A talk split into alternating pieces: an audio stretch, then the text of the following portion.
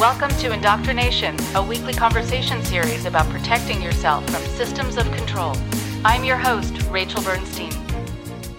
Hi, everyone. Before I introduce the guest for today, please check out my new webinars. You can go to my website, rachelbernsteintherapy.com. And the first webinar series that I am doing is for former cult members, but also for anyone who wants to learn about their experience and what helps them heal, and for their families and friends also, if they want to participate and learn about their loved ones' experiences. And then the second webinar series is going to be for the families and friends, spouses, anyone else who cares about someone who is in a controlled situation of any kind where they're trying to intervene or they have tried and it's failed, or they don't know how to start, or communication has gotten impossible. And so there's going to be a lot of ideas for you and ways to try things in a different way to see if you can have more success, and ways also to address your own feelings, because it's a very powerless feeling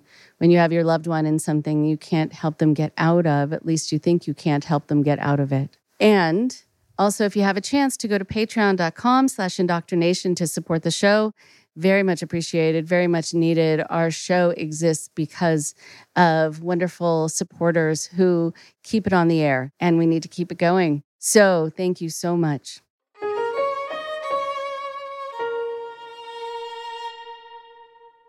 Today on the show, we have Heidi Thompson. Heidi Thompson was born into the Seventh day Adventist apocalyptic religion she escaped at age 19 to attend college at the University of North Texas, where she completed her bachelor's and master's degrees. While in graduate school, she learned about a spiritual organization called the Rudra Center for Enlightened Awareness. She began attending their sweat lodges, meditation, and shamanic psychology classes. She soon became part of the inner circle and was eventually introduced to its parent organization called the Deer Tribe Medicine Society. After her recruitment into the Deer Tribe, Heidi became actively involved in their sacred sexuality workshop called Quodoushka. Quodoushka claims to teach people that sex is natural, sacred, and beautiful. Heidi was told that these workshops would help her heal from sexual trauma. However, while attending these workshops, she was manipulated into doing many perverse and corrupt sexual activities she did not want to do. These experiences left her deeply traumatized. And in early 2022, Heidi decided to speak out to the community about her experiences. Immediately, former participants began writing to her about their own stories of sexual exploitation and manipulation at these Quodoushka sex workshops and other Deer Tribe events. And by the way, this isn't an actual tribe. This is not a Native American tribe. It's just the name they go by. She hopes that by speaking out publicly, it will help others avoid and walk away from destructive, high control groups. Today, she is recovering and rebuilding her life with her husband. And here is Heidi now.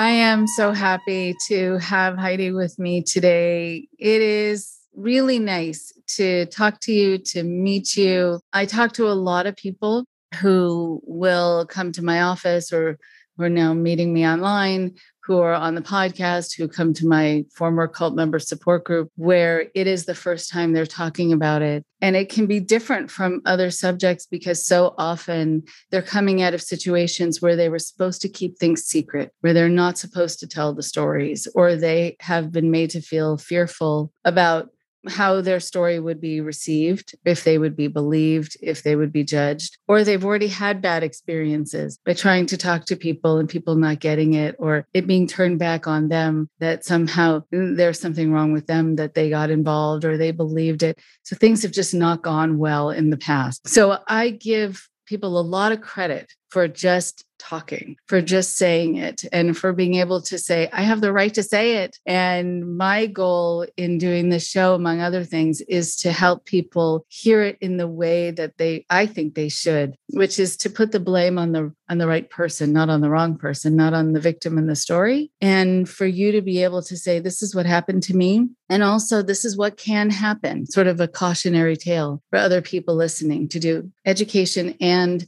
prevention. So I really value you being able to step into those shoes today and being able to talk about your experience. So if you don't mind taking a few moments and introducing yourself and talking a little bit about you now, and then we'll go back into your history.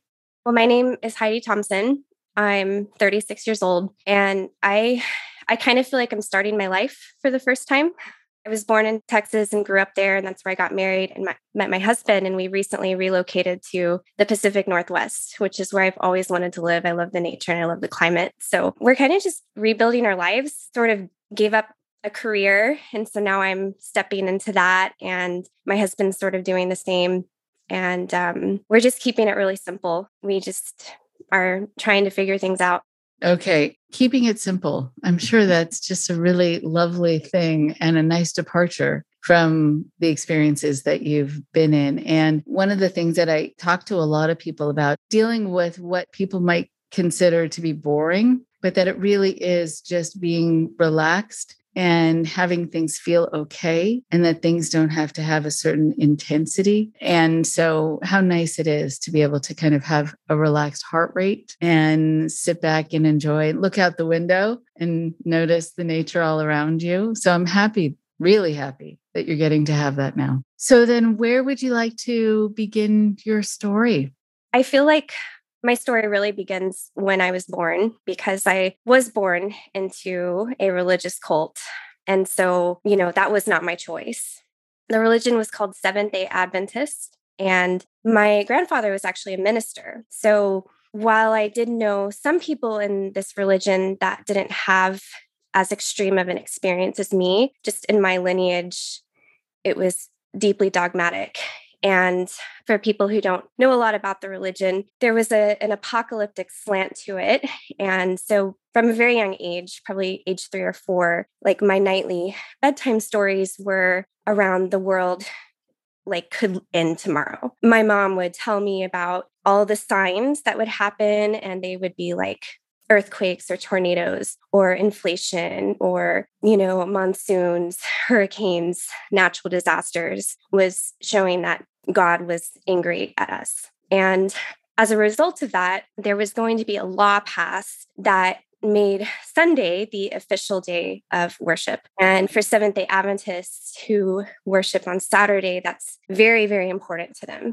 And so, you know, I was told anyone who went to church on Sunday was potentially satanic. And we, as the like elite chosen people who were the only ones worshiping God correctly, um, we would be hunted down and tortured and potentially killed.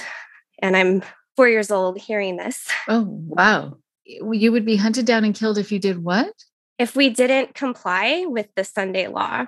Okay. Wow. Okay. That is quite intense and terrifying. Yeah. I mean, I remember like, you know, just the news would be on and a news bulletin would come on and my heart i would just go into panic wondering if that's it or my mom would be like you know i mean it, it could potentially happen tomorrow or this weekend and you know i was told like you'll you'll have to leave your cats and you'll have to leave your home and that's just kind of how my whole reality was shaped for me okay right so going back to you saying that you're resting okay okay i'm so glad even more so after hearing this that with the intensity that you were raised with. But yes, with that panic, with the adrenaline release, being in fear, looking over your shoulder, never knowing if what's there today is going to be there tomorrow, or if you were going to get punished for something that you did, and things also being given a certain interpretation and all being seen as a sign. So it sounds like I would group you then with a lot of people I've talked to who were raised in these kinds of environments, whether it's within this group or others similar to it that have this sort of end times way of prophesizing, that it's very hard, especially for those kids, to feel like they can really be in a restful state. It's hard to sleep, it's hard to relax. You always have to be mindful, you have to be careful, you have to be worried, actually. Did you find that that was a pretty normal state that you were in? Yeah, I'm I'm I'm still having to to teach myself how to relax. Right, right. I'm sure. And it affects different people in different ways, but at a young age, you're going to be trained to have your wiring be that way and you have to untrain it. All right. So bedtime stories. Yeah, really lovely and relaxing. um, so sorry. So then what from there? I feel like I was more fortunate than others because I actually got to go to public school, which was more rare. And so I had a wonderful experience at school. I had wonderful teachers and it was really stimulating. And I'm really, really grateful for that at the same time, I also felt this sense of separation from everyone because we had a lot of violence and incest in our home as well. And so as I was growing up, I just knew something was off about my family. And it made me very, very sad, like just grieving, sad. And I thought something was wrong with me because I, I couldn't understand why I was born into this situation. I mean, I just remember thinking that as a child. Like, why was I born into this really weird family and group? And I just remember wishing that I could trade lives with other people, you know, like I could go live in their house with their family because I just felt they were so lucky. Like I I don't think I ever believed any of it even though it terrified me and I think that was kind of programmed into me, but I never really believed any of it, but I felt like I wish that I didn't know about the possibility. Mm-hmm. Right. Okay. So interesting though about your family and how it operated and in a way with so much dysfunction and in danger and endangerment and emotional endangerment, emotional neglect too, because people are then not really taken care of in those environments. Was there more that you wanted to say about that, about just your family system itself? I don't know. I'm still I'm still sorting out a lot of it. I think it was just it was just a really traumatic upbringing and just layers. You know, there was the religious cult thing and there was the domestic violence thing and then my younger brother was being sexually abused by her mother. You know, and I'm pretty sure she has obviously I'm not a therapist, but I'm sure she has mental illness. I don't think she's an evil person. I think she was also a victim as a child. So it's just um just just to kind of segue, I I did manage to escape when I was 19, and I I do say escape. I mean, I wasn't being held physically captive, but it's just having having to break free from this world and not having any support on how to get to a different life. But I managed to do it, and I went to college and I was just so unprepared for the world. I just felt like I was so sheltered. I mean, I didn't know who the Beatles were. I remember people would like people would look at me like I they're like, "Did you grow up under a rock?" because normal things about culture I wasn't aware of because you know we weren't. Another thing about Seventh Day Adventists is very you know you can't listen to rock music and you can't wear jewelry and you can't you know read fiction or watch movies or and my mom was in high school she was so strict she wouldn't let me out of the house and so I just didn't have any opportunity to socialize or make friends or just, you know, learn how to be an adult interacting with other people. So when I went to college, I just felt really lost.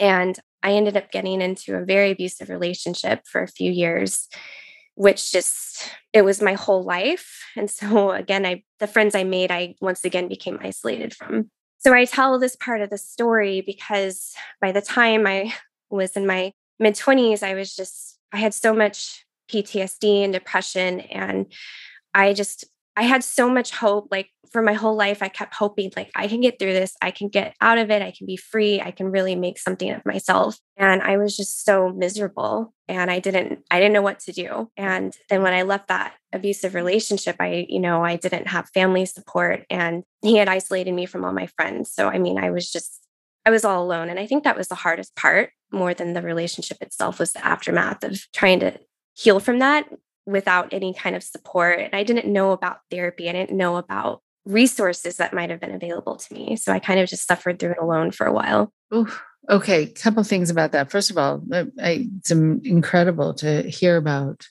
what you lived through, even before we get into the story that you're going to be telling us, which is the next part. But just thinking about going from out of the frying pan into the fire, but just over and over. And it doesn't surprise me that you were then in an abusive relationship. And I'm, I'm sorry that you were, it doesn't, but you know, it often is how things go. And the idea also of you dealing with PTSD and depression was there something in your upbringing that taught you about how that was your fault or you brought it on or that was a punishment for you? I mean, there are a lot of people who don't seek help because they blame themselves or they're taught to see it as weakness or to ignore their feelings. I'm just wondering how your childhood teachings impacted your emotional self when you were in your 20s?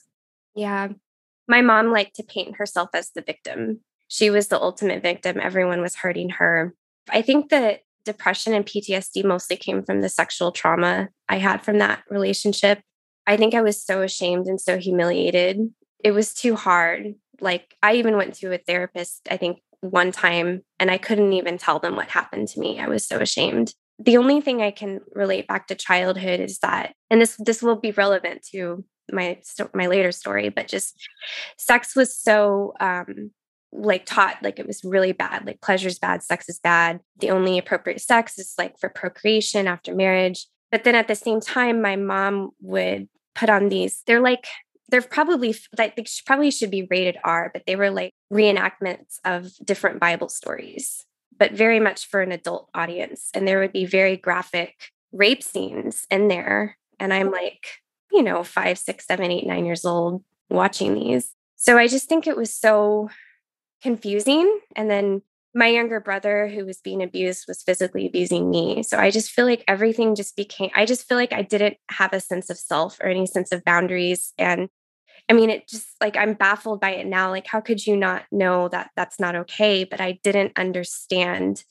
that I was just so confused. I just didn't understand like what I had a right to. Like, I didn't understand that. Oh, absolutely. The question, how could you not know? Well, of course you wouldn't know. How could you know? So, if we look at it that way, you weren't given the benefit of being able to have a guide or a model for boundary setting, for what is appropriate, what's not, and even in terms of child development, what children should be exposed to, um, what is okay to have happen to their body or not, what's okay for them to be watching or not. What's also interesting too is that a lot of times when people go into situations where they're then being abused because they were raised not really knowing about what's okay and what should be happening and what shouldn't be happening, but also if it's okay to say no and if it's okay to speak up, or if you're being rude or you're being abusive by saying no, and you don't even quite know how to engage to protect yourself. And if you're allowed to do that, and that's a whole other piece that happens where mm-hmm. you're you're kind of handicapped in that way. Because I think a lot of, especially I mean, I won't say this only about girls, but especially girls are often taught to not raise their voice and to and to not say no. And so then you really are not able to you're not able to set that kind of standard within the relationship where the other person knows what's allowed and what's not. Yeah. Yeah. Okay. And then also that you felt too ashamed to talk to a therapist, which is very common too, even though you weren't the one doing something wrong. But I'm wondering what you were afraid of. What did you think would happen if you told your therapist? I think I was so ashamed at my body response, like my physical response. I felt like there was something wrong with my body. I didn't under I didn't understand the trauma response at that time. I mean, I still I still feel the shame actually talking about it today a little bit. And um I just felt like I didn't know anyone who had gone through what I'd gone through. And I just felt so abnormal and I didn't want to be abnormal. I just wanted to be a normal person that hadn't had those experiences and that was able to function and be in a healthy relationship. You know, I also had like a lot of financial challenges. So I just didn't even have the resources to invest in that, or that's what I told myself at the time.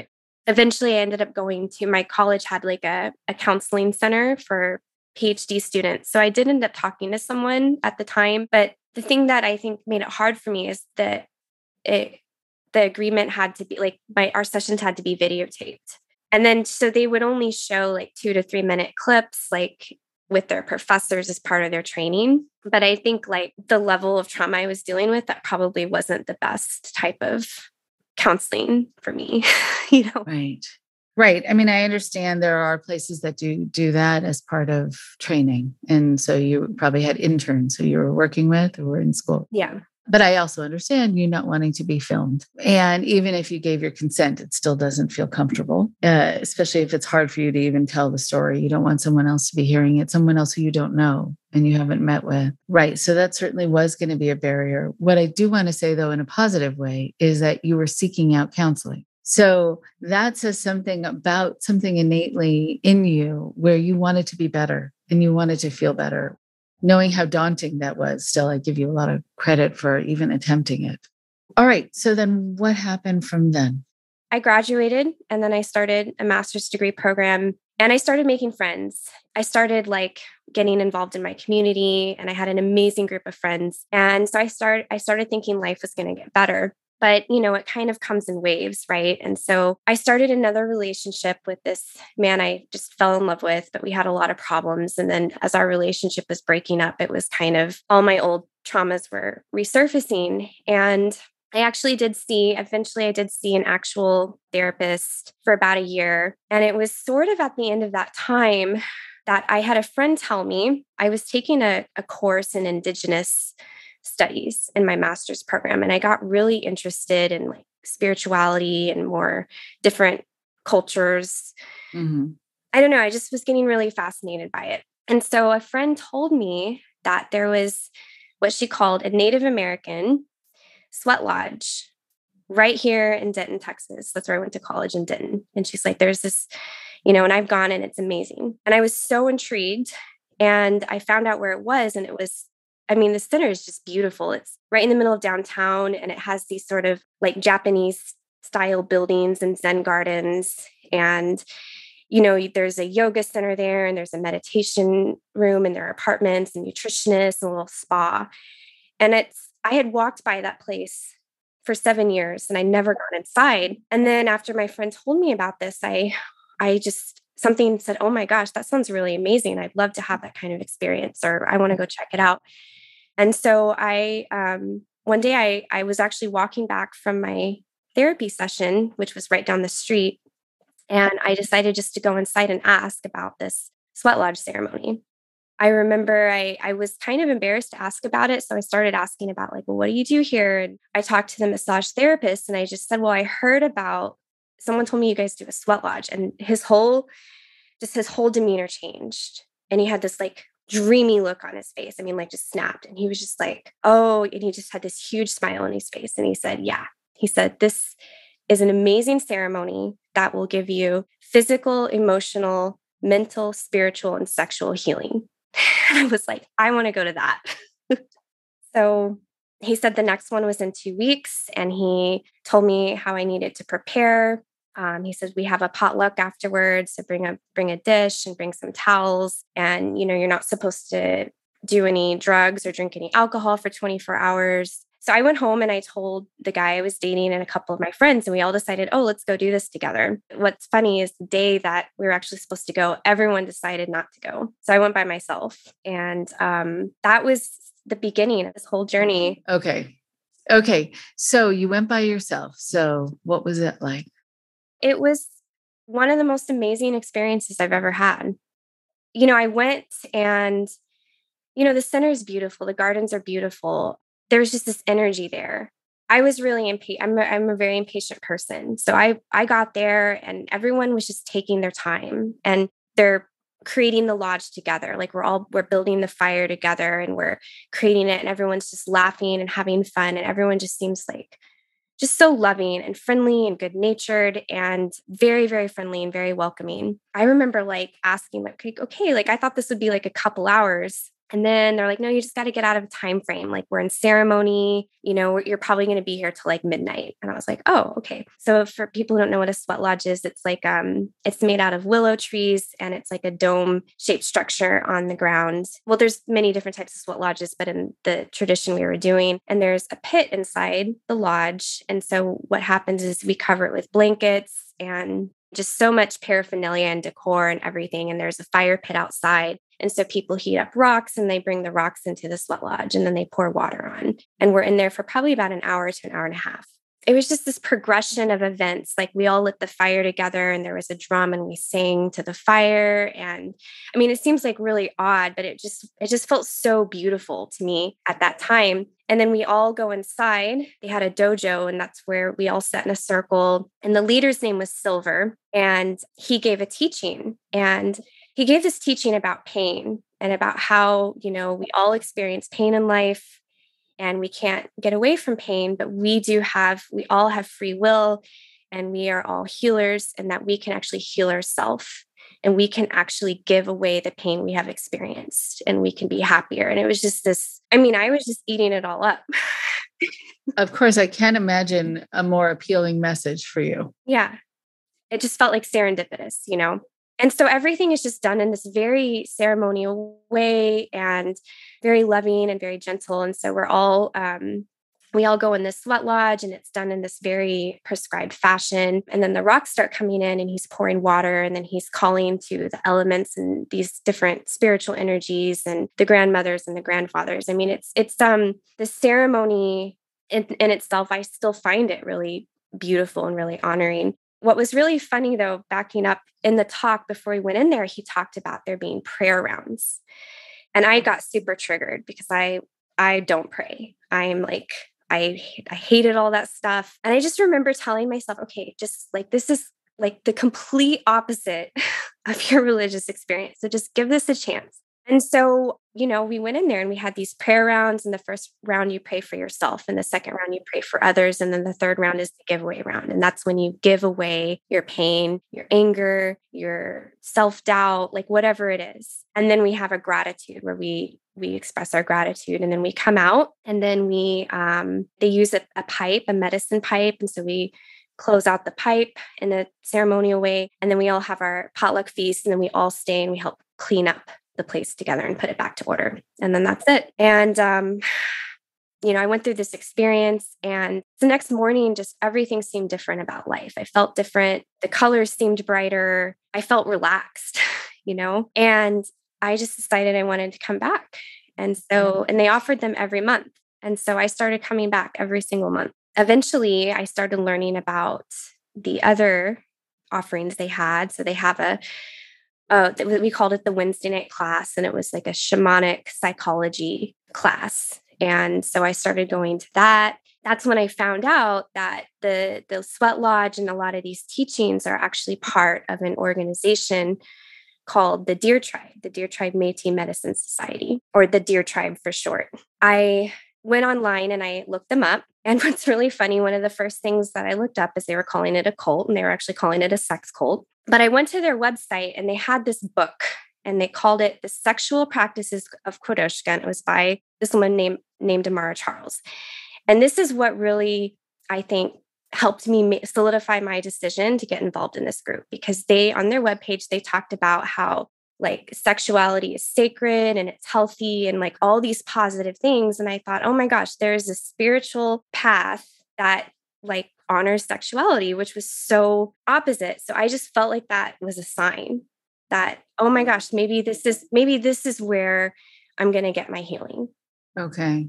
Okay. Interesting also to jump in that here you looked it up which is really smart. And you found something that said it was a cult. And you then also found something that I think countered whatever doubts were brought up in you by noticing that it was a cult because I think of how injured you were and how much healing you were needing in a very specific way. And it could offer you that. There are a lot of people who will say, How come I kept going with something even though I knew that something was off about it. And often it's because they think they're getting something here that they've been desperately needing or that they can't get anywhere else. Sometimes also when things uh, I've noticed when things are presented by a woman, it feels safer and so there are women who will lower their defenses and think that that means that it's going to be done in this sort of gentle, very kind of kind, knowing way. Doesn't necessarily mean that that's how it's going to play out. Okay. You were intrigued.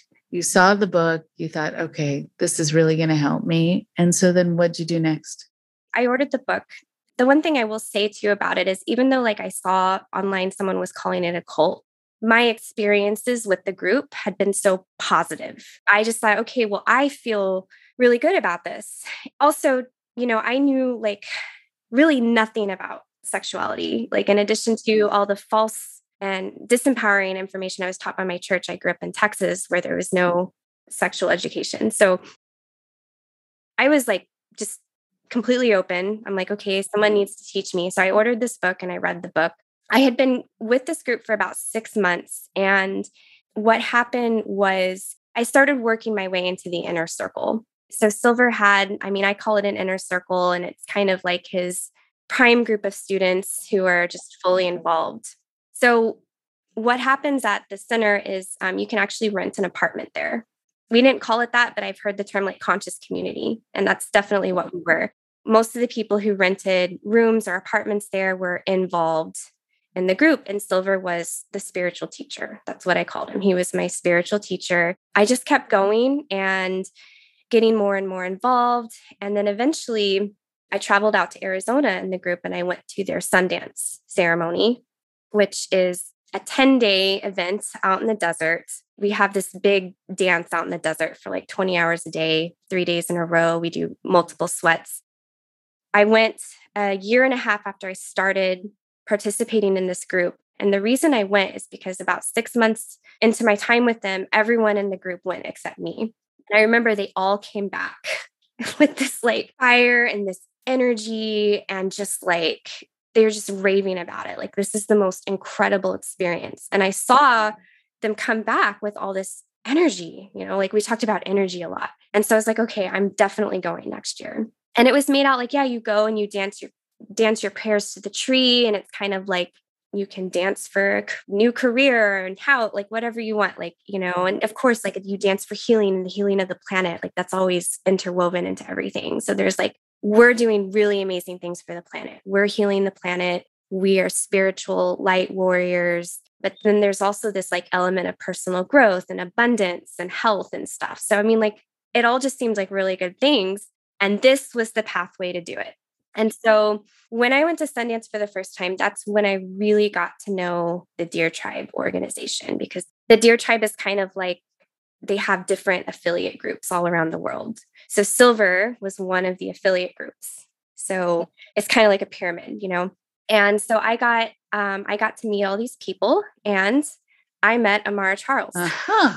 The author, right? Yeah. Wow. And you know, I just was so naive back then. I just assumed that because I was having positive experiences with my group in Denton, who went to this Sundance with the Deer Tribe, I just assumed that anyone who came to this Sundance was going to be a good person. Right. And so I just started talking to people, and I was really suffering from sexual trauma. So I was asking, like, well, what what part of this path and this medicine can help me? And so everyone's like, you need to go to a Quodoushka which is their sacred sexuality workshop. And so I met Amara there. Amara had a colleague who was also a Quodoushka teacher called Mookie. And they told me that I should come to a Quodoushka workshop because that would heal, help me heal my sexual trauma. And so I ended up meeting my my husband Brett, who was actually at the very first sweat lodge I went to. He was there, and we ended up starting a relationship together. And so, several months after I went to the Sundance, we drove to Phoenix and we went to a Quodoushka. And that was kind of the beginning of the end for me, although I did not realize it for about seven years. You didn't realize what for seven years? I didn't realize that Quodoushka was actually harming me. Okay. I'm going to talk a lot about it, but I didn't realize how unethical it is and exploitative it, it is. There are doctors who are part of the Deer Tribe and therapists and people who work at universities. I mean, professional, brilliant, intelligent people. So, contrary to what these Quodoushka teachers like Amar and Muki were telling me, Quodoushka is actually not good for people suffering from sexual trauma a therapist I spoke to who is still part of this organization, I spoke with him recently, actually said, no, people need to be screened for sexual trauma before enrolling them in these events. So I just, I got caught up in this world and I just was on this slow decline for about seven years. And that's what I, that's what I meant when I say I didn't realize, I didn't realize it. I thought it was me. And did they tell you it was you also? Is that why you thought it was you? Yeah. So the culture is that um, Silver used to say, everything works if you do. So they're very covert and subtle because a lot of their language like they like honor all paths that lead to the light. They say like at the beginning of every workshop it's like don't believe anything we say question everything. But the culture and the subtle languaging and the attitudes of the people who are above you because it's very hierarchical. It's their gateway process. The further you are in their process the higher a rende, they make up all these words, the higher rende you have, the higher energy, the more mature you are, the more wise you are. So, you know, we're kind of conditioned to sort of submit to the authority, and all they have to do is say the words like, this is the medicine, this is how it works. And it's nothing's ever wrong with the medicine. So if you're not getting a result, it must be you. The tools are never questioned. Never, which is always how it is and just this phrase everything works if you do. What? I mean that makes it's first of all no but also it does blame the victim and it does make you think that if it's not working you're not working hard enough or you're not working it right which is absolutely a way to transfer any kind of responsibility. So you were on this steady decline for seven years. So let's talk about what this program was like and why it did this to you. So brett and i rented a car and what's really interesting is about 30 minutes into our drive from North Texas to Phoenix, I mm-hmm. started getting really sick. And I don't get sick that often, but it just like hit me. And just like, I mean, I feel like I was coming down with a really significant flu. In hindsight, it's almost like my body knew don't go to this. And I just remember like my whole process was because this was like, this was it for me. This was like the last, this was like my, the last thing I knew. Like, if this didn't work, Right, right. You know, I so the stakes were high for me. And I just remember my whole focus was around how am I going to be able to go to this if I'm feeling ill? You know, I, I was so hard on myself. I put so much pressure on myself. Anyways, by the time I got there, I was feeling a lot better. And, you know, like, you know, Silver had always framed like when you're at your edge, like this kind of stuff is going to come up. And so I just thought, oh, you know, I'm just at my edge and this is just my fear. And, you know, like this is what I'm being taught on an almost daily basis by that point because you know I'm I'm going to his classes four or five times a week. So we arrive in Phoenix, we're staying at a house, we drive to the event and it's just at this like gorgeous house, like million dollar home. It's beautiful, it's stunning, the lighting is perfect it's just exquisite how it is. And they have the furniture arranged. So there's this um the teachers will sit on kind of this curved tap couch at the front of the room and they have these like beautifully colored Pendleton blankets covering it. And then, you know, we're all gathered in the area. But it starts off with just a meet and greet and we're meeting the staff and you know you could tell a lot of the participants are you know nervous right we're going to a sex workshop but it seems pretty easy and so we meet some people and then we find our seats and then the evening starts with drumming and singing. We're playing a drum and we're singing a song. And then the teachers get up and they're standing. And I remember Amara gets up. And I remember the one of the first things she said, like, okay, welcome to Quodoushka. And I just want to let you know if you if you're here for the dancing, we start the music at 8:30 or it starts at like 9 a.m. So just make sure you're here on time because apparently people just come for their I'll I'll get into that in a minute, but just the dancing that they do. And um, you know, they're full of smiles. And then we they do a little bit of an introduction and they kind of go over the agreements of the weekend. Not a lot have not hardly anything had to do with like consent or boundaries, by the way. then they do a pipe ceremony. So they get out their medicine pipe. What I've learned since then, it's a very altering experience. It takes about 30 minutes and we're all sitting completely still. You're not supposed to get up or drink water, anything like that. And they're just calling again, like the sweat lodge, they're calling to the powers. They even use a different language. They use Mayan, the Mayan language. So, like, you know, we don't know what this means. And so I've learned that, you know, this can create boredom or maybe you're really mesmerized by it, but it's just like slowly lowering our defenses, right? We're just kind of getting into this very trance altered state. And the evening lasts, it starts from at like seven o'clock at night. It goes on till about midnight. And so, mm-hmm. you know, it's late and we've been traveling. We didn't not not a lot happened that night, but they explain the the layout of the weekend. And so the next morning we're told, okay, you're gonna come dressed in what these what they call lovers masks. So we had to bring all these like sexy clothing and they had different themes. So on Friday morning, the dancing is going to start and you're going to come like as your adventure explorer. So they're like, you could come dressed as a scuba diver or like a cowboy or whatever. I'm like, okay. So um we arrive the next morning and they have this dance floor. And then I'm like surprised to see, like, oh, there's like a lot of naked people, you know, because I wasn't told that there was going to be nudity. Although some people were like, well, of course there's going to be nudity. What do you expect? It's like, well, you think that they would tell you. Right. You think they would tell you, especially when they told you to come in a certain kind of costume? Yeah. That means clothing. Yeah. Yeah. I'm also just before you continue, what was in that pipe as part of that ceremony? Just tobacco. Oh, okay. Yeah. What's really interesting is that all their events, um, there's no drug or alcohol okay. use. So, yeah. Got it. Okay. All right. Just was curious. Yeah, no, it's a great question. Why not find out? Okay, so the so you show up and there are people who are not wearing anything at all and you were surprised and they said, "Of course." Like somehow you would have figured that. Yeah. Well, let me let me rephrase it. Like they were wearing stuff, but like they're you know, like a one woman was wearing like a see-through blouse and no bottoms. Yeah, but pretty much nothing. Definitely. Not everyone, but definitely some people and the people who tend to be regulars to these events or the staff tend to start out a little bit more revealing than others. And I just like, you know, I brought, you know, what I thought were some sexy clothes, but like nothing that would reveal anything. So I was like, wow, I'm I was like, okay.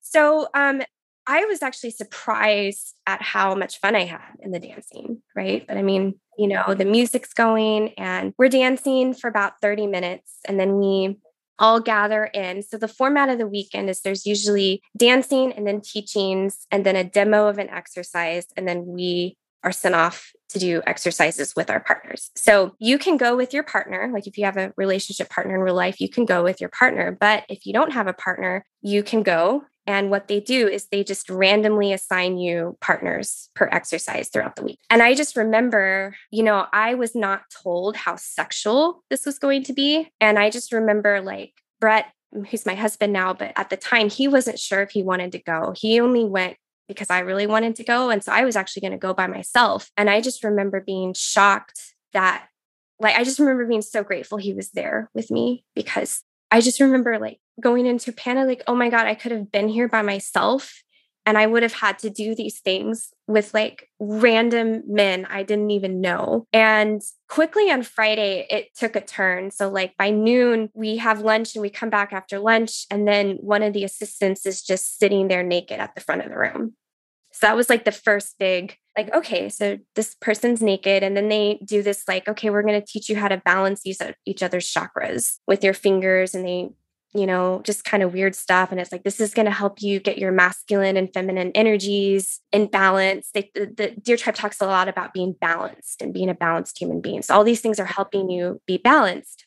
We did like um a group exercise like sometimes you just sort of like do a skit. They they like to have all these different themes like um i'd have to go into deer tribe teachings but just like different themes that don't really make a lot of sense but but they'll give you a teaching. They're like okay now act it out in front of the group and everything you know make sure you make it sexy and like put a sexual theme on it. And so um it seemed kind of like you know mild up until then but then friday night we go to dinner. We come back from dinner and that's when we do this body resculpting exercise. It involves both partners being nude and they say that it's going to be taking trauma and pain tapes out of your cell out of your cells out of your body out of your muscles and so it's like this a very specific type of massaging that like involves kneading and then like kind of like karate chopping and like all these little motions that you do with your partner that really horrified me again because all I could think is like I was going to be going to this by myself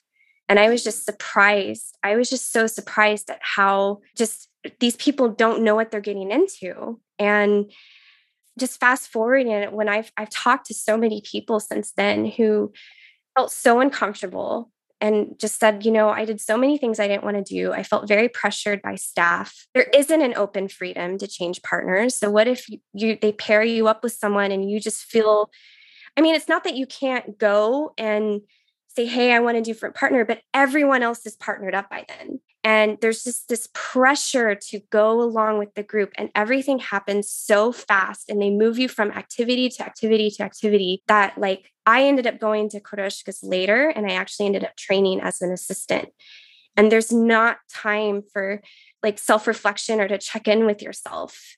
And you know, despite what they say, I've been like, I've been grabbed so many times on the dance floor. Like they're like, okay, like the, they're they're teaching on consent is ask before you touch someone, and that's pretty much it. Which not everyone follows, not even the staff at times. You know, I was touched by staff without. I'm kind of getting ahead of myself, but I'm just trying to like paint the picture because this first. What's so funny is I was not having a good time and I had completely forgotten about. I mean, this happened seven years ago, and it wasn't until I was Brett and I have been talking um, a lot about these, like, you know, when you talked about secrecy at the beginning, like him and I didn't even talk to each other about this for years. And it's only been in the past couple months that we've started talking. And I remember, like, I just hit me. I'm like, I did not have a good time at that first Quodoushka, did I? And he said, No, you didn't. He said, You were just stressed the entire time. That's so interesting. What I think is very interesting is that a lot of people have that kind of recollection that what they wanted it to be wasn't what it was, but they were still holding out hope that it was going to be at some point, or they needed to kind of abandon their resistance to it and then they would get something from it. Or maybe they were still getting over their trauma and that's why they're having that. You know, there are so many sort of internal justifications why you just sort of let something happen that turns out to not be as it was billed or promised and that you're not feeling like you thought you were going to. And I think sometimes also people are not ready for that sense of disappointment and they're hoping if they just hang in there, it'll start to feel better or feel right. Everyone around me just seemed to be having like they talk about like oh my gosh i'm having these breakthroughs i'm having these healings. I remember calling silver on the phone and crying to him because i'm like i'm not getting healing from this. Like i'm really distressed. And i just remember him saying you know you're doing he's like he I remember he said it's easy to build a three block pyramid and then climb to the top of the three block pyramid and like proclaim yourself victorious. And he says you are doing deep inner work and you are really building a strong foundation. And that's how he like framed it up for me. So i was like i know. So i i went along with it. And saturday there was more you know just more teachings. And then this is the the secret thing that we're all vowed never to tell anyone about. So the Quodoushka teaches that there are eight or nine different genital anatomy types, and they're named after like animals like fox, deer, antelope, cat. It's depending on like the shape of your genitals. And there's for women and there's for men. And so they give this whole teaching on how like each anatomy type will like receive pleasure differently and will have different personalities. And so then they divide the women and the men up into two rooms, and all the women go with the women teachers, and all the men go with the men's teachers. And then they're going to type us. So we all, you know, we're wearing sarongs, and one by one, we, you know, we sit on the cushion and they give us a mirror to look at ourselves. And then we're spreading our legs and everyone's gathering around. And then they're asking us questions about, like, well, where's your G spot? And how long does it take you to have an orgasm? And, you know, what kind of things do you like? And do, are, do, are you loud when you have an orgasm? Are you quiet? Like, they're asking all these questions. And then they'll say, okay, you are a fox woman or you are a dancing woman. And I remember Amara telling us about how mothers and daughter like she's like we've had mothers and daughters come to these things together and it's like really interesting for them to see how they're different types even though the daughter came from the mother. And um, this will be relevant later but i just was like oh okay so a mom and a daughter can come to this together okay. There was also two sisters at this first workshop i was there together so i was like okay so i guess it's not weird to do these things in front of your family members. So then after the end of the typing then we're told that we're going to have a very special ceremony with all the men and women in one group. And one by one, we're going to come up and we're going to reveal ourselves to the group and claim, my name is so and so, and I am a fox woman or I am a cat woman. And what I love about being a fox woman is, and then you say what you love about being a fox woman. And so we're like, okay, we're all going to do this. I think usually the men go first because they're like the protectors. And then after the men go, the women go, and there's a chair, and we literally sit on the chair in front of like 30 people and we spread our legs and we spread our labia open so they can get a really good look. And then we say our name and what type we are and what we love about being that type that we just learned about 30 minutes ago. And then we have to make eye contact with every single person in the room. So this is like an hour and a half. And it's like very somber. They like smudge us in. And I mean, it's like everything is done in this very like guided, guided way. So we get through the ceremony.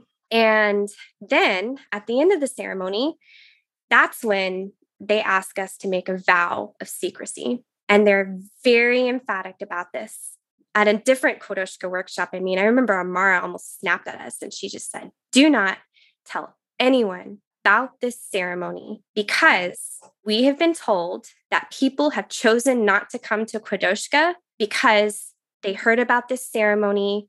And we all know, like, wasn't this an amazing, beautiful healing experience? They don't understand the context. Got it. Oh, so induction of guilt, right? That you're going to be then keeping people from being able to have this wonderful experience if you tell it to people and then they get turned off by the idea. Oh, what a manipulation. Okay. And ultimately, really, they don't want people to know about this because people would say, What? what, what the hell is that?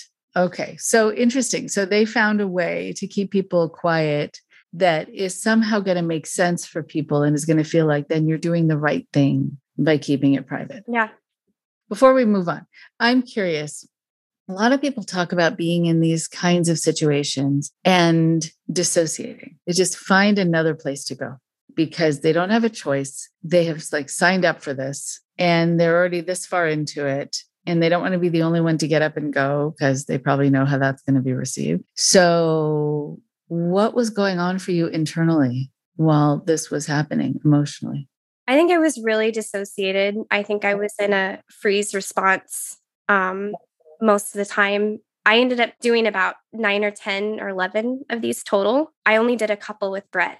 And so when he was with me, I felt safer because, you know, I trusted him and he cared for me. But yeah, I felt very dissociated. I felt very confused. I was not having a good time. I mean, I remember it being really, really hard really hard. I remember my body was numb most of the time. So there's a lot of other like breathing exercises they do. And so the whole room is just like moaning and like orgasming and stuff like that. And I'm just feel frozen. And so again, something's wrong with me.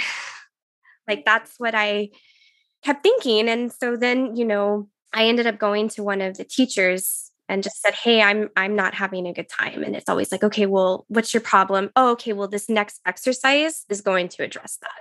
It just kind of reinforced that there was like i felt like there was something wrong with me. I felt like i was damaged beyond repair Right. Which is sometimes the answer to the question if you get asked, why did you keep going back? If you had to dissociate in order to make it through it, if you do take on this idea that you now have more proof that there's more you need to work through, and they then have the next phase that you can go to that will help you with that, it makes sense when you lay it out that way that, you know, there's a reason that you kept doing it. But interesting that you were there with Brett. And so, what was his response to all of this, to participating in this? He was involved and came only because of me. You know, like I said, we've we've only recently now started talking about that. I mean, there's I can't even name you any particular experience, but like I, I know we just don't have time to talk a lot about Silver, but a, a lot of my grooming happened at his center, grooming me to think he was the teacher and that he's the wise one. And he kind of was part of Brett's in my relationship for a long I mean, not like part of our relationship, but he was like always there, like guiding our relationship. So I just felt like I, I kind of feel like I had all my grooming at his place and it became very controlling later when I wanted to stop going to his classes. He became very angry with me. And actually, I felt like was trying to break Brett and I up. Brett's response was um, just to support me. And sometimes he would actually protest and he'd be like, I don't want you going to this or you know, the last one I came home from, I was in such a horrible PTSD state. I mean, like I was crying and just, I was yelling at him. You know, I was so, I was just so mm-hmm. out of mm-hmm. my mind. This happened in mm-hmm. um, January 2020 was the very last one I went. I was an assistant. And I I remember he finally put his foot, he's like, You're not doing this anymore. You know, and I was like this independent, you know, before I for so many years is like, you can't tell me what to do. And he just stayed by my side through it all. But I remember that last one, he's like, You're not doing this anymore. Yeah, I'm really, really lucky. I mean, he, our marriage is one of the wonderful things that came from this experience. and um, we both got out together. So I hear that can be rare. yeah, it is rare, all too rare. You know, I know there's so much, and I know we're we're skipping over silver and, and but it, it, even if there's an example or two that you want to give of that grooming you're welcome to to do that. I also know that you said that there, when, when you were talking about families doing this together, that you wanted to come back to that. So I made a note of that. So take this wherever you want it to go. Okay. Yeah, I definitely want to talk about the family aspect of yes. this. Okay. Cool. So um I, I kind of gave you the juice of the Quodoushka. They do this whole Dom submissive lover's mask on Saturday night, which is just, I don't know a lot about that community, but from a few people I've talked to, it takes more than like a 30 minute teaching to actually be able to navigate that space in a really consensual and safe way. So, anyways, what's really interesting is I walked away from that first Quodoushka determined to be a Quodoushka teacher. To this day, I have no idea except for I think I thought that if I could actually be a Quodoushka teacher, then that would mean I've healed and that I just was sold, even though I didn't feel like it was working for me, I was sold. I believed them. I believed them when they said that they're like every single person on the planet should do a Quodoushka. This is the healing our planet needs this is the answer. And I just took it on as this personal mission, like almost as like the sacrificial lamb or something. I left the Quodoushka and I decided to ask Amara Charles to be my apprentice guide. In the Deer Tribe, if you want to be an informal member, you have to find a person who's of a certain rank called Sacred Pipe Carrier, and they are your apprentice guide and they are like your main teacher and they guide you. So I asked her to be my teacher. And I kind of felt like she sort of targeted me because in the middle of Quodoushka, she came up to me and was like all fawning all over me and was like, Hey, would you like to do a Quodoushka in Denton? Like, would you help me organize one? And I mean, I was like fangirling her. I was like, Oh my God, she wants me to help her organize a Quodoushka. So I said yes, and she became my apprentice guide. And then I ended up being her assistant off and on for many years. So, like, she became a very central force in my life. We organized a Quodoushka in Denton, Texas, and I invited my mother because I wanted her to have this healing. And I, for some reason, just the way it was presented, I thought that this could even help our relationship. Like, because we, we had gone years without talking to each other. And then once I started going to the sweat lodges, you know, Silver was teaching me about forgiveness and not holding grudges. So I was like, oh, I need to forgive my mom. I didn't realize that I could forgive her, but still not let her in my life. I didn't I didn't know that was an option at the time. So I let the staff know, like I was kind of in charge of registrations. They say they interview everyone who attends but I later found out when I started working for Amara, you know, she said, "Oh, we just put we just say that so people don't think we just let anyone in." But they don't they don't really interview everyone. So I let them know, you know, okay, great. These are the people who are coming. This is my mom. Didn't blink an eye. So I've told you about the explicit nature of Quodoushka. So going through that with your parent, like anyone I feel like a normal response would be like, ew, right? Like, I don't want to be doing in that environment with my parent. But on top of that, you know, my mom, I mean, I, she was so covertly sexually abusive and mentally abusive to me that I just, like, that experience was even worse to like look over like to be like we're all in a like these exercises some of the they send us into exercises where you can literally do anything you want. So brett and i are here and 10 feet away is my mother giving a stranger oral sex. Okay. And that she was open to doing it? Yeah. I mean she was open to doing it but she's just i feel like they failed her too because she if she has mental illness, she's definitely a sexual trauma survivor. I know that we have incest going back in my family to the 1800s.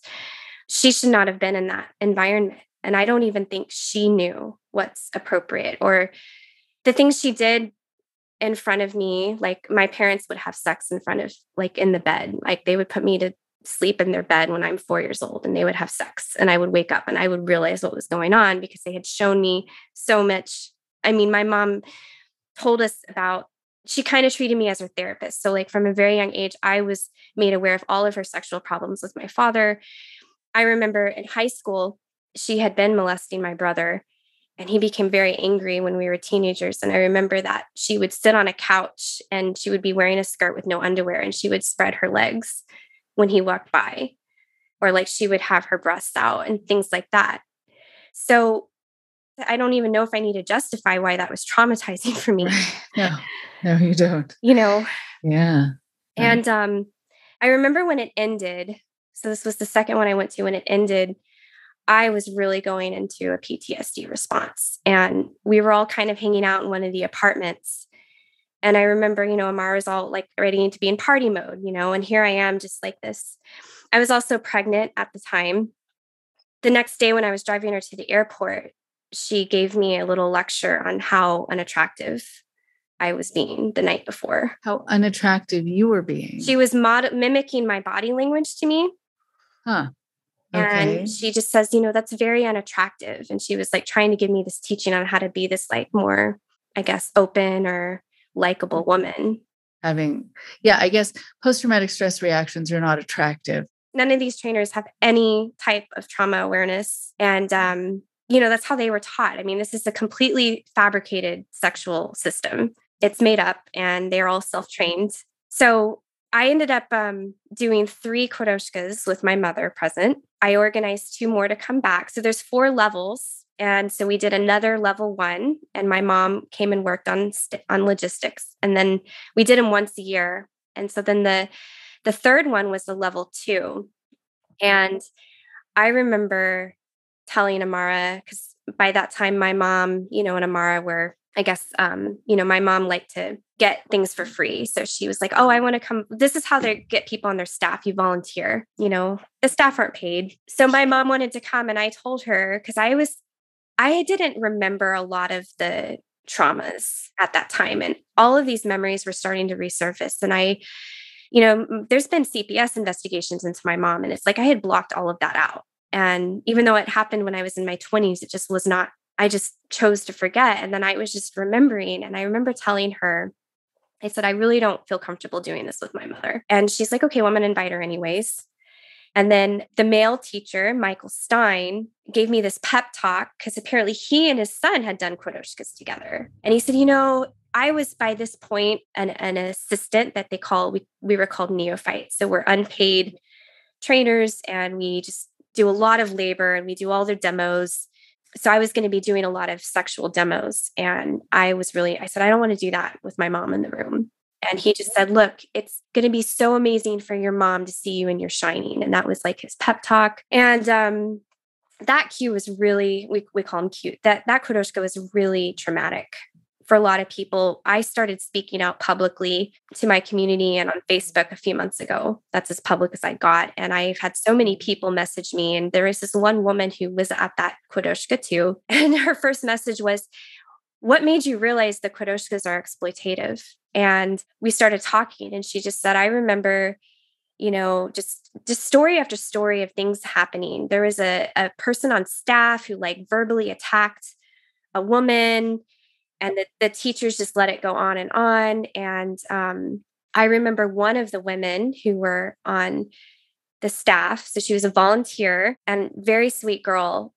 Staff are often asked to jump in as partners when there's an unequal male female ratio. So we had a lot of extra men. So this young woman was was asked, "Will you step in on this exercise?" And she said yes. And Amara guided us through this like erotic massage and where you slowly like take your clothes off and then like touch, you know, you you do this erotic massage with each other. So this woman, I'll just call her Becca. She was with this man, a lot older than her, mm-hmm. and all she did is she just sat there and they held hands for the 45 minutes or an hour or whatever it was. And I could tell she was extremely uncomfortable, but I was so I just so admire her because it is really hard to go against the group in these environments. And mm. she did that. She didn't take off her clothes. She didn't she didn't do that. She sat with this man and I could see I could tell it was so hard for her. And I remember later after the exercise and Mara comes back to she was staying with us and she was livid. She was so mad. And this man was fine and like because we we all talk about it and he just said oh i i was so happy just to sit and like hold space with this like beautiful woman. Like I don't feel like I missed out on anything. So when people ask me like why did you just do all these things? It's like one woman went against what Amara wanted her to do and I saw like the wrath of Amara and I was afraid of her. I mean, I wanted her approval. I put her on a pedestal. I mean, I own I I acknowledge all of that, but like I wanted to be like I wanted her to like me and want me in her life and want me in her inner circle. So I was just willing to listen to her over myself for the seven or eight years that we were in this kind of relationship together. I can't tell you how many people I've talked to who said that what became more important than anything else was pleasing the person in charge. And that the teachings sometimes even fell by the wayside. Things didn't quite make sense anymore. They weren't feeling like they were really getting help, but they felt so satisfied when the person who was hard to please was pleased by them there is something about this intermittent gratification that happens between the, a leader and a follower when you have someone who you know if you kind of sacrifice your comfort for them. If you're willing to do what they tell you to do, they're proud of you. They use you as a shining example. They might greet you more warmly. You get to spend more time with them, right? That that all starts to matter and it should be what matters the least. And so here you have this other person, this woman who becomes this interesting model to you of strength, the person who's not willing to do what she's being pushed to do, even if she's going to get yelled at about it or her partner is going to get yelled at about it, that they still held to their own parameters, their own boundaries, and what they knew to be right. And that was not happening around you. And so it it can feel like a revolutionary thing to do just to say, no or no thanks. And a lot of people too don't realize how much behavior modification is true in these groups because as you're seeing her sitting there not listening to Amara, I bet you could predict how that was going to go. And you're not going to want to be the one on Amara or anyone's hot seat who's in a position of authority. But having that model of strength, like the person who does that sit down protest, there are a lot of people who learn from that and they realize that that's possible. But they wonder if they have it in them at that point and if they have the the courage or tenacity to be able to to do it. It's such an interesting turning point. Yeah. I think I realized at that time that I needed to get out of the relationship with Amara because I could not stand up to her. I couldn't be myself around her. And I'm on this spiritual path that is all about individuality and like your true nature and like being your autonomous self. And I just, I like turned into this different person every time I was around her. And I just didn't. And by the time I was becoming aware and actually becoming more empowered, the tone had been set in our relationship. You mm. know, it was like I felt like she kind of related to me in this like childlike way. Like I was definitely a subordinate.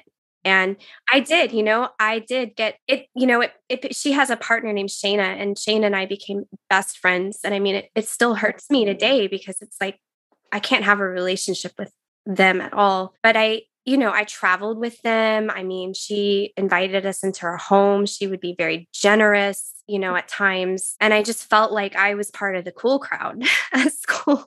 But I started to realize like, this is not, like, I knew this is not good.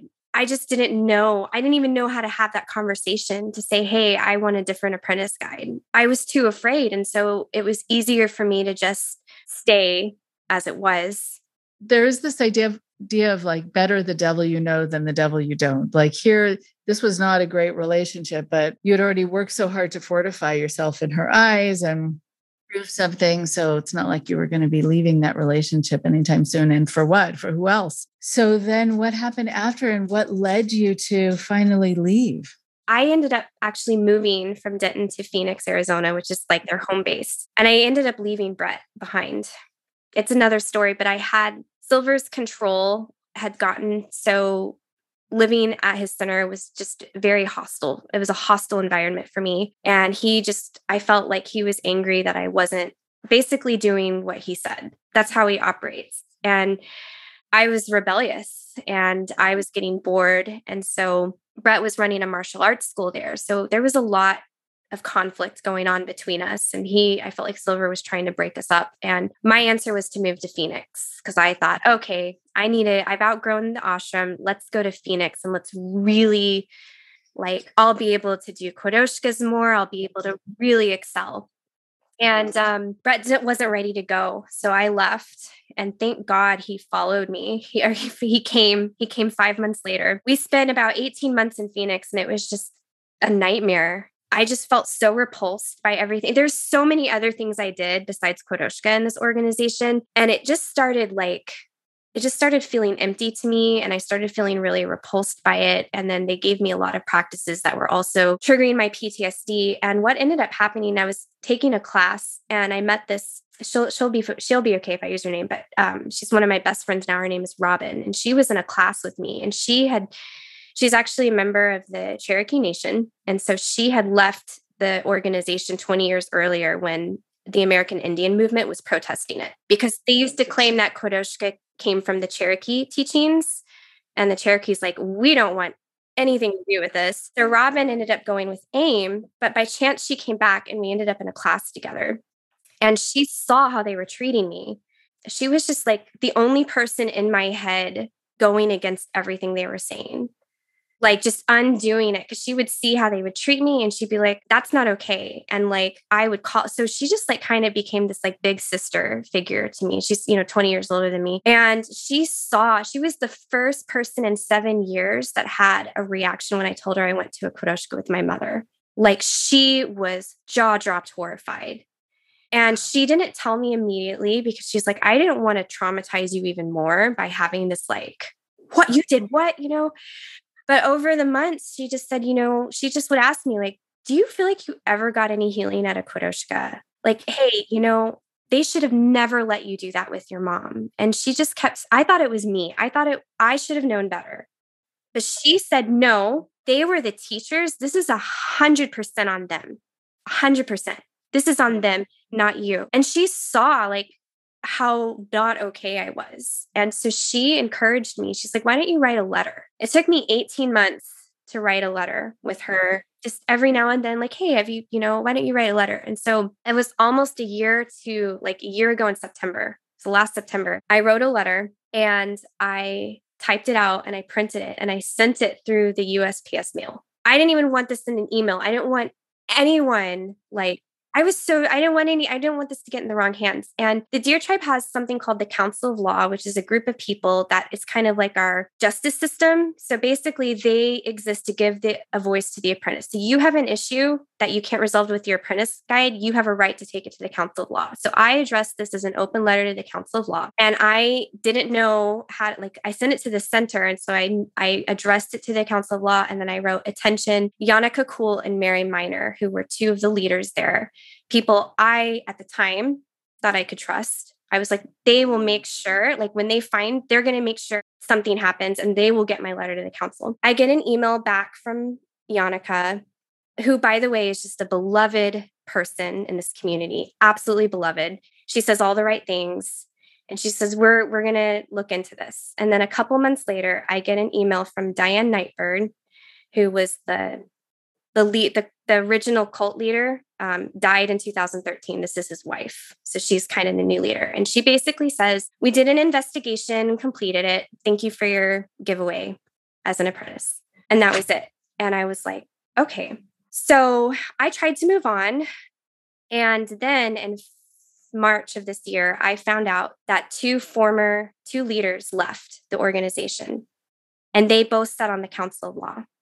I was forwarded an email that they wrote to their group about why they're leaving and all of the ethical things and like integrity, all of these issues. They didn't name specific things, but like we cannot be a part of this organization anymore. This this is so out of integrity.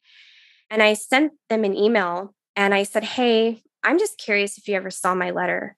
And that's when I found out that they never gave my letter to the Council of Law. So I was just, oh my gosh, I was so terrified and so afraid. But they actually encouraged me to speak out about it. I was so afraid. They were so loving. I mean, they just wrote how horrified they were, how impacted. Like, this should never happen to anyone. And I just was crying because I had been trying to find someone in this community for seven years that everyone always made it about like my personal emotional issue, my karma. I called this in. And so with their support, I actually emailed a copy to the entire Council of Law and I copied the emails from Yannicka and Diane Nightbird to show so then, long story short, I'm I have ceased communication with them, but now they're taking action and now they've developed a committee, but it's completely internal and they're doing an internal investigation. And like the committee is like made up of all the Quodoushka teachers. So like they have a Quodoushka committee to oversee the Quodoushka teachers and they're like developing a complaint process. And I just don't trust them. And so that's actually why I'm speaking out because you know you go to their web, website and they say their values among their seven or eight values is honesty and transparency. And um, that's clearly not the case here. And i i just really feel like people have a right to know. I feel like my community has a right to know the real reason why i left. And i just really really hope that people who may be listening to this who have had bad experiences in Quodoushka know like it wasn't their fault that they hopefully they can let go or just find the healing that it took me so long to find because I kept blaming myself. And then hopefully to warn others just to think really long and hard before you you know entrust your your sexual healing to people because this is not what they make it out to be. Okay. So, um I'm so happy for so many reasons now even more so uh, after you're you told that part of the story that you are talking about this that you know that you can it does often happen that the ethics board, the complaint board, the process of justice within groups that are unhealthy really are to keep the information in house and to make sure that the person who complains eh, is seen as the issue or that they find a way to just make it go away.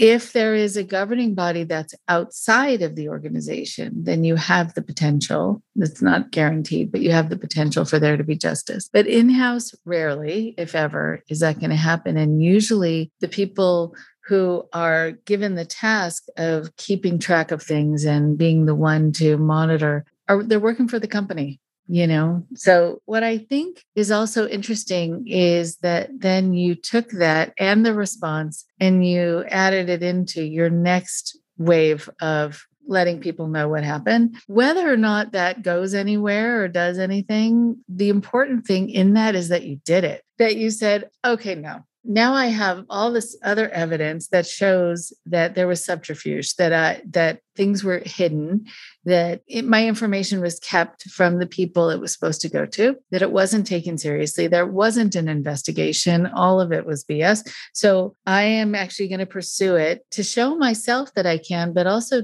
I think to show them I'm not afraid. And I'm not just going to take this sitting down and I'm not just going to go away so fast. And I really like that you were able to find out that people left and that you could be in touch with them and that they could confirm that they never saw your letter, which is also extremely common. I mean, so many people within cultic systems, even the leadership, if they're not at the very top, even the leadership is often kept in the dark. And they're left feeling guilty that they led people, that they taught people, that they recruited people, but they also often only had part of the information and not all of it. Now that you get to talk about it, you get to say so many really important things about what happened. But I guess as we're finishing up, I would want you to be able to talk about now, in retrospect, the things that you noticed that you tried not to notice or that you felt like you needed to ignore in order to have a good experience. These are the things that you want to make sure people really take stock of, really notice and hold on to as evidence of there being danger here or the potential for danger here. So, what are some of those things as you think back that you would want people to really watch out for? I would say pay attention when you you know, when you learn about a, a, group or an event and you actually do go and search online and the word cult comes up, actually ask questions. You know, I think the thing that I felt like we were so discouraged from actually questioning anything, anything critical that, like, hey, I read this piece of critical information. It just was like, that was attacked. There was no actual logical or reasonable explanation given. And so you know, I think that it comes like for me is just really trusting, like trusting yourself when something feels off, it probably is off. You know, you have a right to ask questions. You have a right to know details. Like if you're going to go to a workshop, you have a right to know what are the activities that are going to be happening, what is going to be expected of me. You know, am I going to be like, they do a lot of upselling. You know, are you going to try to sell me on anything else? I think asking questions and doing doing the research is just so important. When there's secrecy, you know, when they when they start talking about secrecy get uh, around teachings or specific exercises, that's a really big red flag for me now. Right. It could, you know, it's the same. It's interesting as, as, as sexual abuse or physical abuse that happens in the home that is shrouded in this secrecy, or people are told to keep it secret. You know, having a, a home life where there were these secrets going into an adult space where there are secrets, you're going to be so used to it but now I think you're going to be very allergic to it. Uh, and your question is going to be why? Why do I have to keep that a secret? And also not ex- accept their justification because you were given a justification, but it really uh, ultimately doesn't matter. What matters is that you always have the right to share what's happening to you, no matter how much someone will try to use an angle to get you to feel like it's not okay. I wonder also just about you, you know, going through this whole lifetime of self blame, of self doubt. You've had to fight against that in ways that you, you know, you're probably still grappling with, but you've also probably learned ways of talking to yourself in those moments of automatic self doubt where you say, well, maybe not so fast maybe it's not me. And so I wonder what you've learned to say to you where you don't just immediately think it's because of you. Yeah, I'm still working on that. Um, I think my biggest victory is that I'm really, I'm really learning to trust my body because I still have so much of their mental language in my head that I'm trying to clear out. But like now I know is if I feel tense, they always told me tension is, oh, you have a close you're closed off or you're not willing to engage, you know. But now I know when I'm tense, this is stop, you know. And when I feel relaxed in my body, then that tells me it's safe. And I think that's probably the biggest my biggest victory that I have right now is really trusting that because I I ignored my body signals for so long. Right. Yeah, I think people don't realize how much our bodies do talk to us and a lot of people will say, Oh, no, I'm having a perfectly fine time. Meanwhile, they have an ice pack on their head because they have a searing headache or they, they've t- they're tightening their jaw or they're nauseous. Something's going on. And your body is sometimes speaking volumes. But because, yeah, you've learned to have these automatic blockages where you, you think it's either your fault or you think you're supposed to be fine or be fine with being mistreated, I think, also. Um, and so, learning also how you deserve to be treated is a whole other challenge, but a really important thing. And it sounds like within your relationship, the fact that it's a healthy relationship, you get to test that out and you get to see how you are actually supposed to be treated. Yeah. That's really nice. That's really nice. So I'm so glad. I feel honored that you were telling your story for the first time here, that you also are at this place in your life where you know you can and that it's going to help so many people. I I know that what happens when people do share stories like this, it resonates for people who have not only been in groups that are the same, but also groups similar to it or systems of other kinds that are similar. If I do get feedback, as it often happens, I'll be happy to pass it along to you. And for people who have been harmed in some way, is there a resource you want to let people know about? Is there something happening, you know, that is in response, like either from the Native American community, if they're, you know, trying to keep tabs on this group and other groups like it that are kind of using teachings or abusing those kinds of teaching, um, or any other organizations that you think would be good for people to be aware of? The website linked to the Deer Tribe is dtmms.org. Okay. And Quodoushka, um, which is a spelling in itself. I don't know if maybe you could put those in the show notes or something. Definitely. Yeah. Yeah, we will. And then um, amaracharles.com if you want to learn about her. They're kind of a not that known actually, these organizations. They've managed to stay under the radar and they don't like having a social media presence. So it's very low key. Yeah. Well, not anymore. Yeah, not anymore. okay. All right. Well, it was really good to talk to you. And thank you so much. And I'm so glad that you're on this side of it, that, you know, that you're out of these systems, like one after the other after the other. And now you get to enjoy being able to relax and wake up and feel safe in the world. I'm so happy for you. Thank you. Thank you so much for having me. Of course. Take care. Hope to talk to you again. Yeah, absolutely.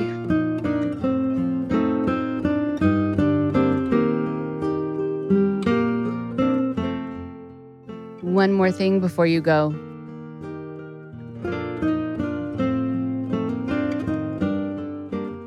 Thank you so much to Heidi. I am so glad that she is free from this situation. I'm so glad she's getting to live her life now. She's getting to have a healthy relationship and also be able to be with someone where she is able to feel safe. She's able to uphold boundaries. She's able to be able to, to be treated in the way that she deserves to be treated. She said so many things that I hear from so many people, but I really, really want to highlight some of the things that she said that she said so well. And I want to come back to them because I made notes as she was mentioning them. They're really salient points, really pivotal points. One of the things that she talked about was all of this phrasing, the way that you're told basically, like, you'll be happy if you want to, and that sort of idea that there's magic that can take place if you do things the way you're told to do them, if you follow what the leaders of this group tell you to do. One of these phrases that can seem innocuous and not really dangerous, but end up being dangerous, is this phrase everything works if you do. Now, someone could say that and you could pass right by that and not have a sense that it is destructive. But it is one of those phrases that, for people who want to devote themselves to something, can really drive them crazy. If you're told everything works if you do, so what does that mean? First of all, it doesn't mean anything. Okay, there's there's the problem right from the start. It doesn't mean anything. You ascribe meaning to things hoping that they mean something deep because they're usually said in a very deep way with a lot of seriousness or sincerity. But really, if you do work, then you do work, but it doesn't mean everything else is going to be working because you're doing work. There is the sense then that everything is connected. Everything is connected to you. That's very destructive when people then come out of cultic groups like this, they really have a very hard time resting, resting their body, resting their mind. They have to keep working. They have to feel like they have to keep making everything work in their life. And it's up to them to make everything happen in this magical way. So you don't give yourself a chance to rest. And also, you blame yourself. You only have yourself to blame, basically, if things don't work and if things don't work out, which is also this false dilemma. It's a false equation. And you end up blaming yourself over and over and over again, and then pushing yourself harder to work harder, to work faster, to work more, to do the work. So, I think when we look at these kinds of things, when we look at these kinds of phrases, you want to look at the absolute. You want to look at the way that it's phrased with the absolutes. Everything works if you do. Well, no. And so when you're presented with all or nothing statements, you want to be suspicious. You want to wonder why they feel like they can say that. I would never say to someone, mm, if you keep coming back to therapy week after week, you will get better. I don't know that. I could do my best to make sure that they get better, but there could be things standing in the way. And I am not going to make a promise like that. I'm not going to give someone an absolute equation that they're going to have to take on and then again blame themselves if it doesn't work out in some magical way. Sometimes things just don't work out, and sometimes things just don't work. What is also important is that while she was being pushed to follow what they were telling her to do, to lower her defenses, to mm, somehow tolerate being put in situations that were very uncomfortable or destructive, dangerous, she kept coming back. She kept coming back a lot because you get the feeling that everything works if you do. If you keep doing the work, then things will work. So that's another dangerous part of comments like that because you keep thinking if you just try harder, then everything will come together. But what she said is very important that along with her doing all this work, she said, I was on a slow decline for seven years. How much longer do you have to wait in order for things to work, in order to feel like you've done enough? How much longer do you have to be devoting yourself, be putting yourself in bad situations in order to somehow do the work, whatever that means, also? That's an amorphous quote and phraseology, doesn't mean really anything. It's defined different ways by different people. But also, if the work means that you are putting yourself in a situation that's dangerous, well, why would that be considered the work? When someone again tells you this kind of phrase, you want to be able to get a definition. What are they talking about? What does that look like? What does that mean? How do they define work? But you also want to take a moment to step back while you're on this hamster wheel, while you're on this sense of, I have to keep going, I have to keep going in order to make it worth all this time and all this effort. When you're on a slow decline, which most people are in groups like this, they don't take time away to really look at that. And if they do see it, they have this automatic need to ignore it or to blame themselves or to work harder. It's like something that I've talked about in previous episodes where if someone gives you a medicine to take and it starts to make you sick, you're not supposed to take more of it in order to feel better. That's not the way it works. If you take some medicine and it starts to make you feel sick, then you want to take a step away and if somebody says, well, you just need to take more, or you just need to come more often, or you just need to be willing to do more things that are uncomfortable for you, no, you don't. You actually need to take a step away and wonder why they keep pushing you and wonder why they're keeping you from really addressing what's happening inside for you if I, again, knew that someone was coming to see me and my style of working with them was actually making them feel more anxious or making them feel more depressed, I would shift the way I'm doing it with them, or I would refer them to someone who is sort of a better partner in therapy for them for whatever reason or reasons. I wouldn't say, well, if I'm affecting you in a negative way, then you need to come back twice a week and three times a week and four times a week. I wouldn't say do more. But when someone says, ah, you have to just keep doing more of this, it's often because they don't have anything else to give you. They don't know what else to provide that's actually going to make you happy. This is all they got. And they can just keep blaming you and they can hope that they've ingrained in you that you blame you if it doesn't work out. That's crazy making. It's like being in a maze. You can't get out until you take a step away. So when you're on a slow decline, but you say to yourself, I need to keep coming back, notice those things are in conflict with each other. Don't ignore the decline. Don't ignore the discomfort. Don't ignore what's happening to you that's making you feel upset. Take a step away, take a break, See if you feel better without it. You often will. Talk to you next week. Thank you very much for listening. Please support Indoctrination on Patreon at patreon.com slash indoctrination.